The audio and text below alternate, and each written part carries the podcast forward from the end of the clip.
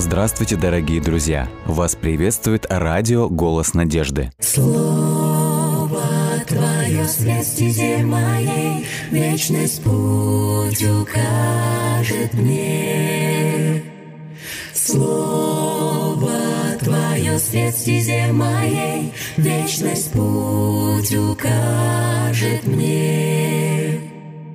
Буду помнить я любовь Твою всегда, мне каждый миг с Тобой дорог. Веди своей рукой в небесный град святой, и будь со мной Ты до конца. Слово Твое свет стези моей, вечность путь укажет мне. Слово Твое свет стези моей, вечность путь укажет мне. Если убоюсь, если я с пути собьюсь, знаю я, Ты со мною, и в Твоих руках исчезает страх. Будь со мной Ты до конца, до конца. Слово Твое свет стези моей, вечность путь укажет мне. Слово Твое свет стези моей, вечность путь укажет мне. Вечность путь укажет мне. А сейчас мы будем читать книгу «Псалтирь», тридцать второй псалом. Если у вас есть какие-то вопросы, комментарии, молитвенные просьбы, вы знаете, что можете нам их написать во всех социальных сетях официальной группы «Радио-Телецентр Голос Надежды» или на номер WhatsApp или Viber, номер телефона плюс семь девятьсот пятнадцать шестьсот восемьдесят восемь семьдесят шесть ноль один. В чтении Библии нам помогает Валерий Павлович. Псалом тридцать второй. «В возгласах радости славьте Господа праведные, всегда уместна хвала людей честных. Благодарите Господа на лире, на арфе десятиструнной, играйте во славу Его, пойте Господу новую песнь, играйте искусно с восклицанием. Ибо слово Господа правдиво и прямо высказано, и все дела Его верны, любит Господь праведность и справедливость, земля преисполнена неизменной любовью Господней. Словом Господа сотворены небеса, и дыханием уст Его все звездное воинство их. Он воды взгромоздил стеною, и глубины вод заключил в хранилище свои. Да благоговеет пред Господом вся земля, и трепещут пред Ним все обители, обитатели вселенной. Ибо Он сказал, и стало так. Он повелел, и явилось. Господь расстраивает замыслы народов, разрушает ухищрения людские, а замыслы Господни вовеки нерушимы, и сердечные намерения Его для всех поколений. Блажен тот народ, чей Бог есть Господь, блаженны те, кого Он избрал быть наследием Его. С неба на всех взирает Господь, каждого человека Он видит. С престола своего смотрит Господь на всех населяющих землю. Он тот, кто образует сердца их всех, и в дело каждого Он вникает. Никакой царь не устоит с одним лишь войском многочисленным. Ни один воин не одержит победу, полагаясь лишь на свою силу. Небезопасно верять свою жизнь коню. Одной только силой своей великой он не спасет никого. Господь же заботится о благоговеющих перед Ним, полагающихся на милость Его, чтобы спасать их от смерти и в голодное время помочь им выжить. На Господа уповаем мы. Для нас Он помощь и щит, в Нем радость сердцу нашему, ибо на имя Его святое полагаемся мы. Господи, да пребудет с нами любовь Твоя неизменная, когда мы с таким томлением Тебя ожидаем». Я думаю, что мы уже обратили внимание, мы каждый раз задаемся вопросом, к какому типу псалмов относится тот или иной псалом. Угу. И здесь явно прослеживается, что это псалом благодарения, благодарение, это гимн хвалы Богу. Угу. Хвала и восхваление, будь то человека или кого-либо другого, всегда подразумевает какие-то заслуги. За что Бог достоин хвалы, за что Он достоин поклонения, за что Он достоин благодарения, за что мы благодарим Бога, за что Он достоин поклонения и хвалы. За все. За все. Вот это ключевое слово, и мы сейчас к этому придем. Здесь, ну, да, нельзя да, да. выделить конкретные Совершенно вещи, верно. Потому что Псалма... все, что да. есть... Псалмопевец пытается выделить конкретные моменты, и мы сейчас их проследим, но э, по большому счету, ты очень верно подметила, что Бог достоин хвалы, потому что Он над всем. И давайте мы проследим, какие непосредственно сферы управления у Бога, или, по крайней мере, что в этом псалме прослеживает псалмопевец. И посмотрим... Э, как об этом говорит псалмопевец. То есть в первых стихах псалмопевец призывает нас к восхвалению Бога. Угу. Он говорит: «Радуйтесь, праведные, о Господе, славьте Господа и пойте Ему новые песни». Это призыв к восхвалению.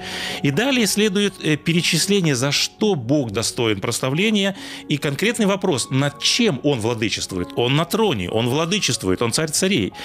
И дальше он перечисляет конкретные сферы владычества. И прежде всего псалмопевец говорит: «Он достоин хвалы, как творец природы».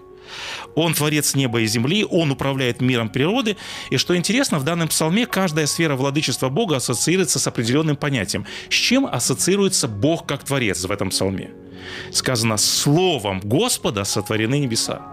То есть творение, или вернее творческая сила Бога ассоциируется со словом.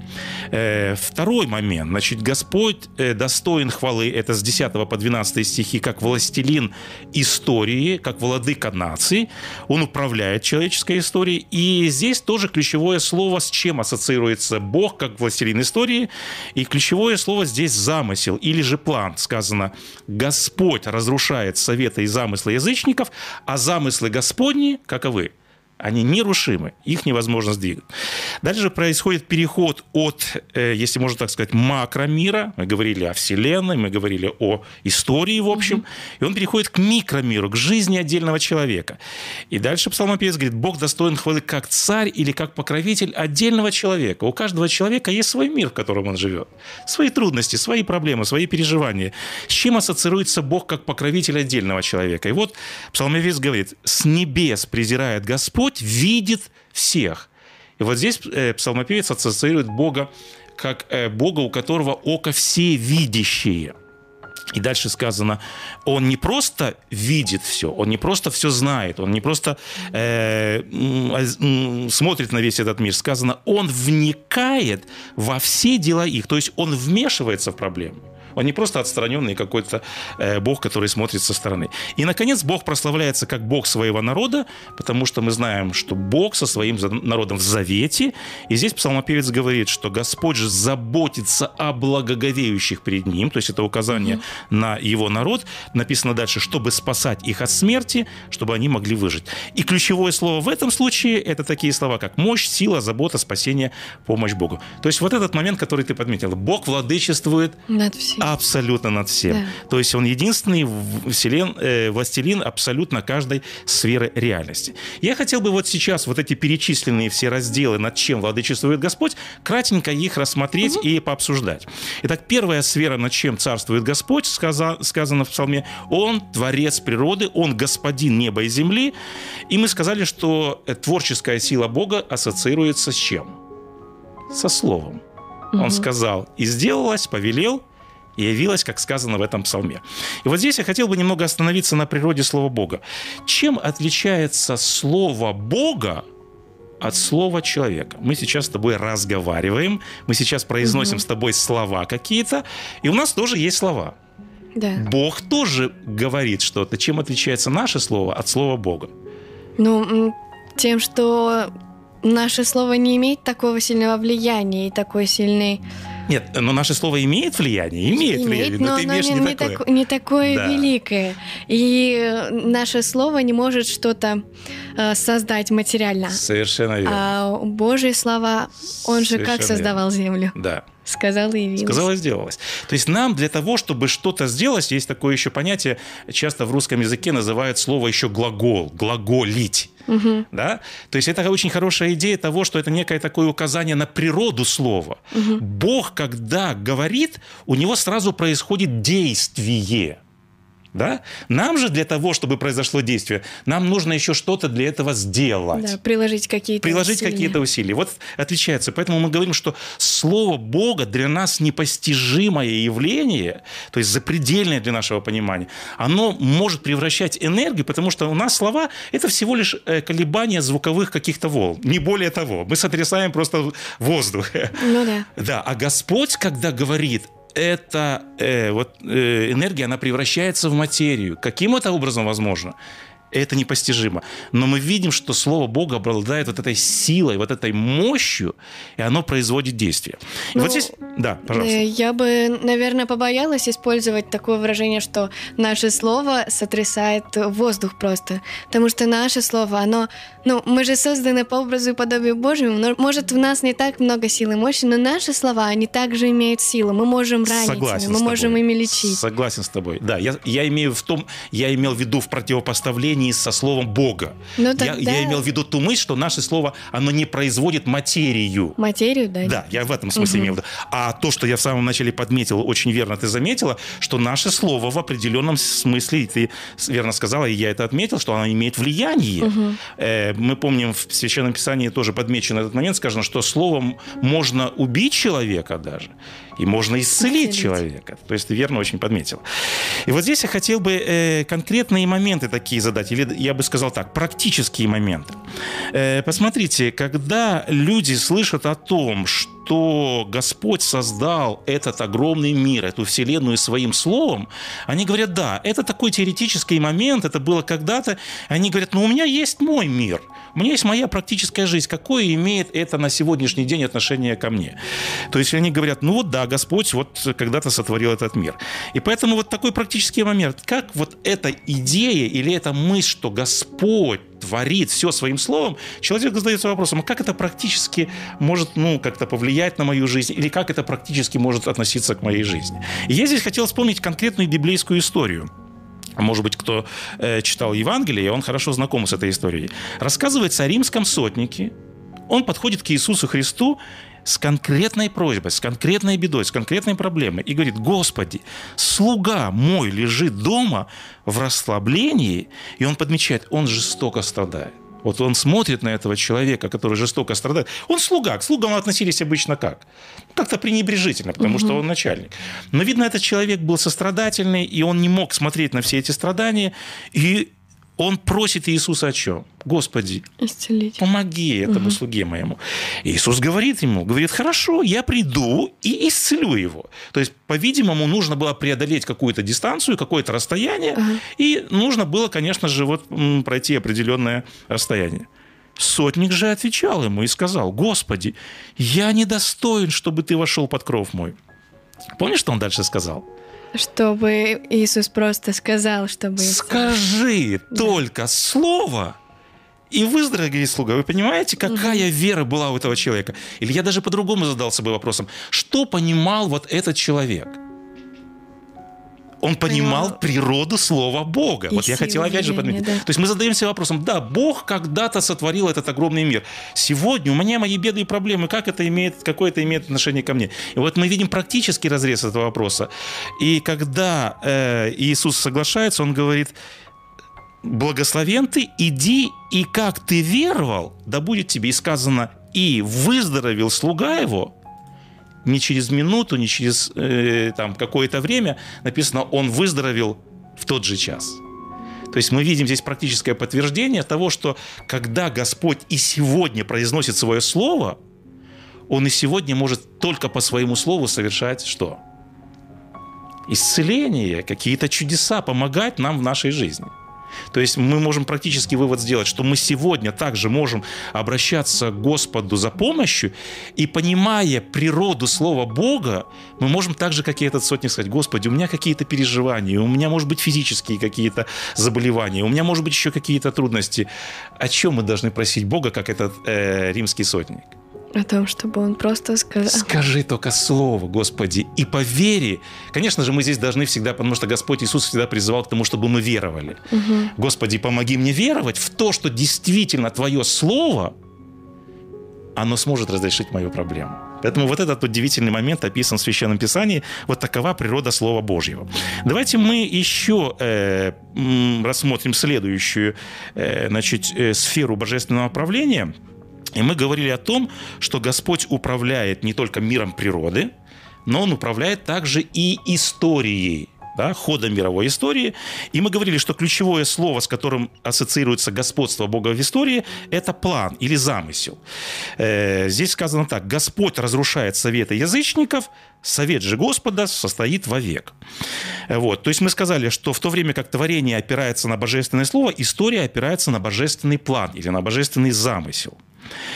И вот здесь я хотел бы задать тот же вопрос, или вернее подобный вопрос, как и в первом разделе. Чем замыслы и планы, чем советы человека отличаются от планов и замыслов Бога?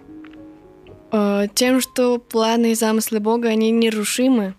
А наши планы какие-то, все может провалиться. Все Мы сегодня точно. запланировали... А завтра все отменяется. Или даже через час и после обеда все разрушилось. Да. Вот это очень момент важный. И что самое интересное, посмотри, я хотел бы пос, э, вот эту взаимосвязь проследить. Когда рушатся планы народов, потому что мы сейчас говорим о масштабной как бы идее, угу. то есть бывает так, что политики, правители, цари, цари тех, кому называем мы сегодня властителями мира, они строят грандиозные замыслы, и простой человек, когда попадает вот в эту как бы сложную машину, он порой ничего не может сделать, и кажется, что этим миром управляет кто? Вот эти, вот власть имущие люди. Но здесь сказано, что Господь вот с этими планами мироправителей что делает? Разрушает. Да, совершенно верно. В десятом тексте сказано: Господь разрушает замыслы народов. Поэтому мы говорим здесь в этой идее, что управляет этим миром все-таки не тот, кто сидит на высоком троне, а управляет все-таки этим миром кто? Тот, Господь кто? Бог. Совершенно верно. И это очень нас обнадеживает, потому что иногда кажется, что здесь нет в этом мире несправедливости, и этим миром управляют вот эти, может быть, нечестные или нечестивые цари.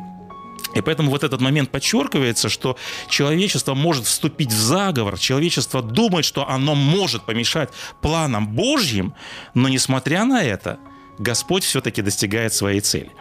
И вот здесь я хотел бы э, задаться вот следующим вопросом. Что есть наша история?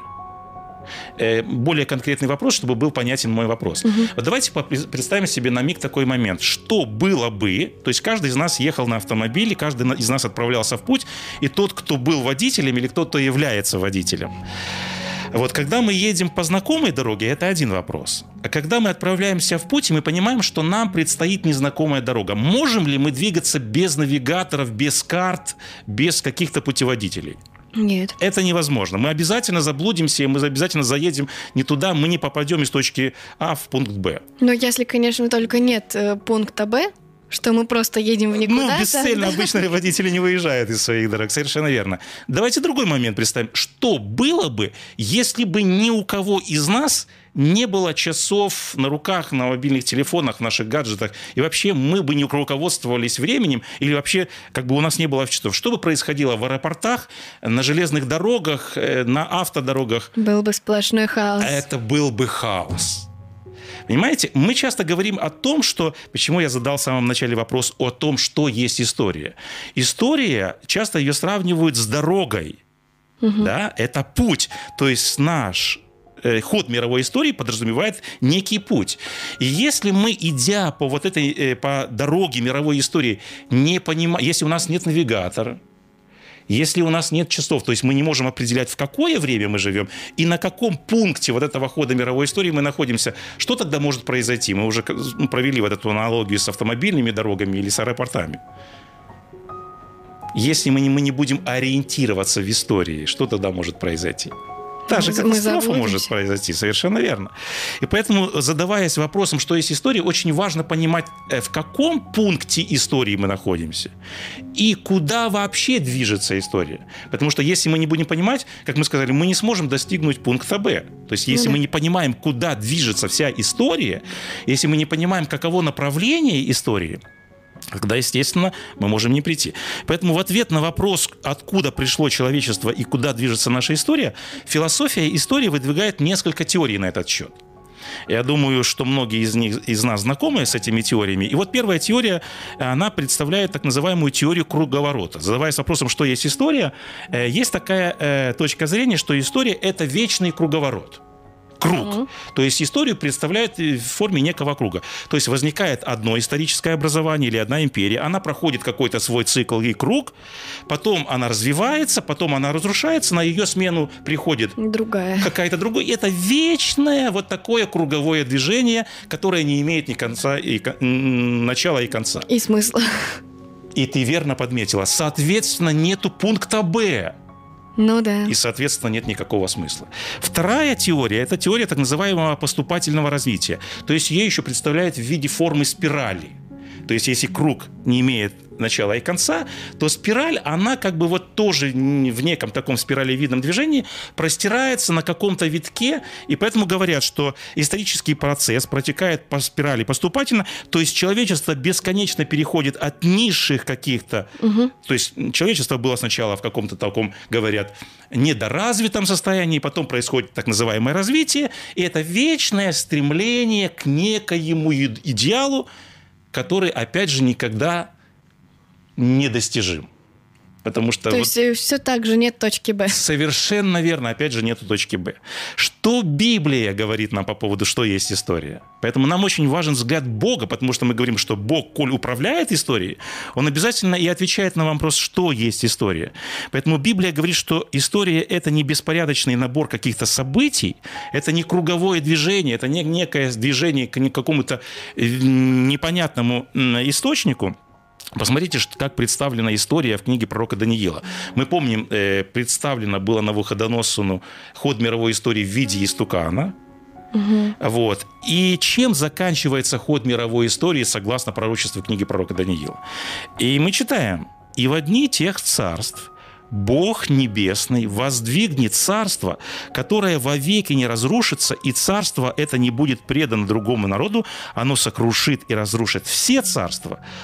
А Царство Божие будет стоять, как сказано, вечно. Нерушимо. Нерушимо. И поэтому вот здесь мы видим, что Господь открывает нам, откуда человечество идет и куда оно направляется.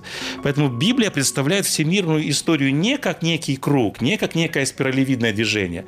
Библия представляет историю как вектор, у которого есть начало. А начало, мы говорим, истории с чего начинается?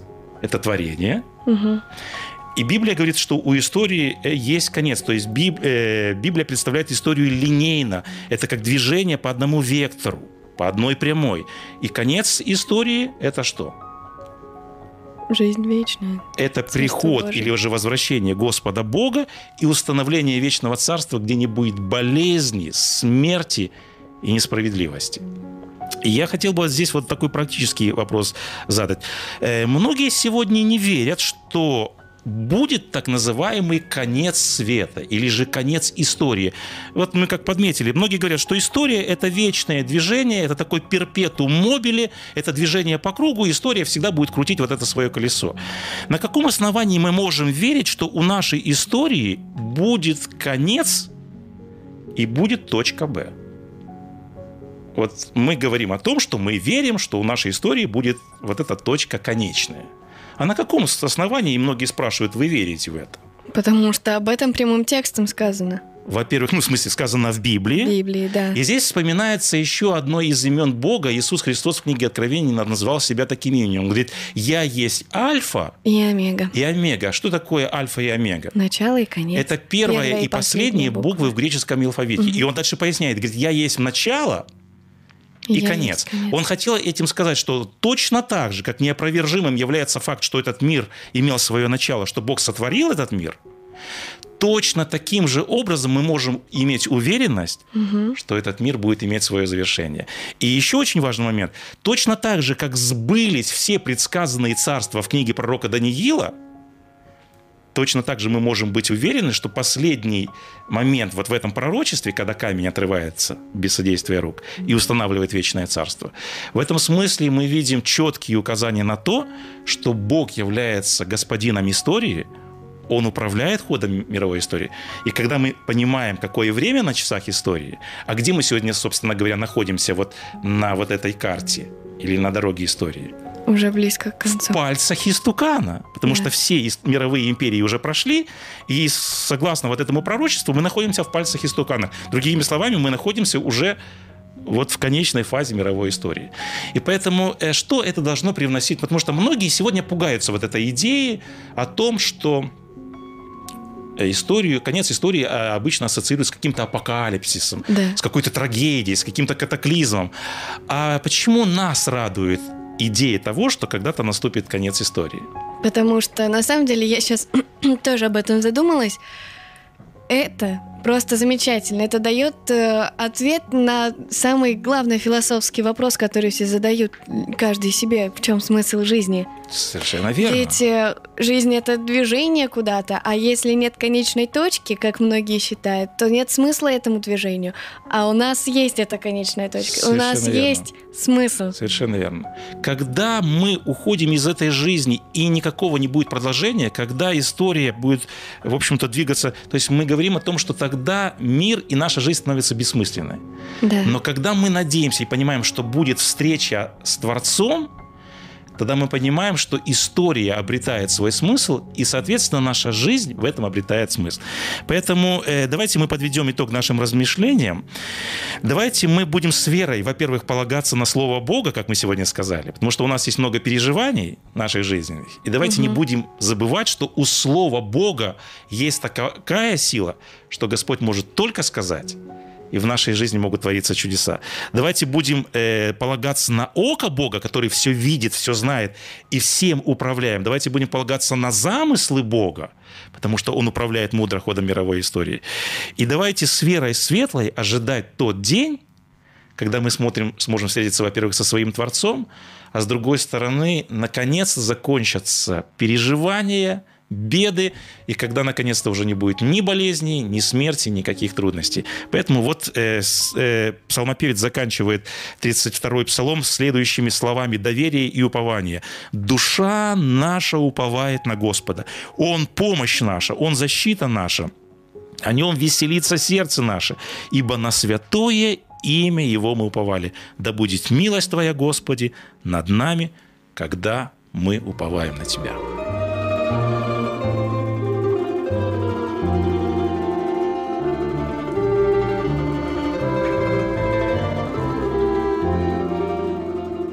Дорогие друзья, вы можете оставить свои сообщения через WhatsApp и Viber по номеру плюс семь девятьсот пятнадцать шестьсот восемьдесят восемь семьдесят шесть ноль один или позвонить нам на бесплатную линию, которая работает на территории Российской Федерации. Номер восемь восемьсот сто ровно восемнадцать сорок четыре. восемь восемьсот сто ровно восемнадцать сорок четыре.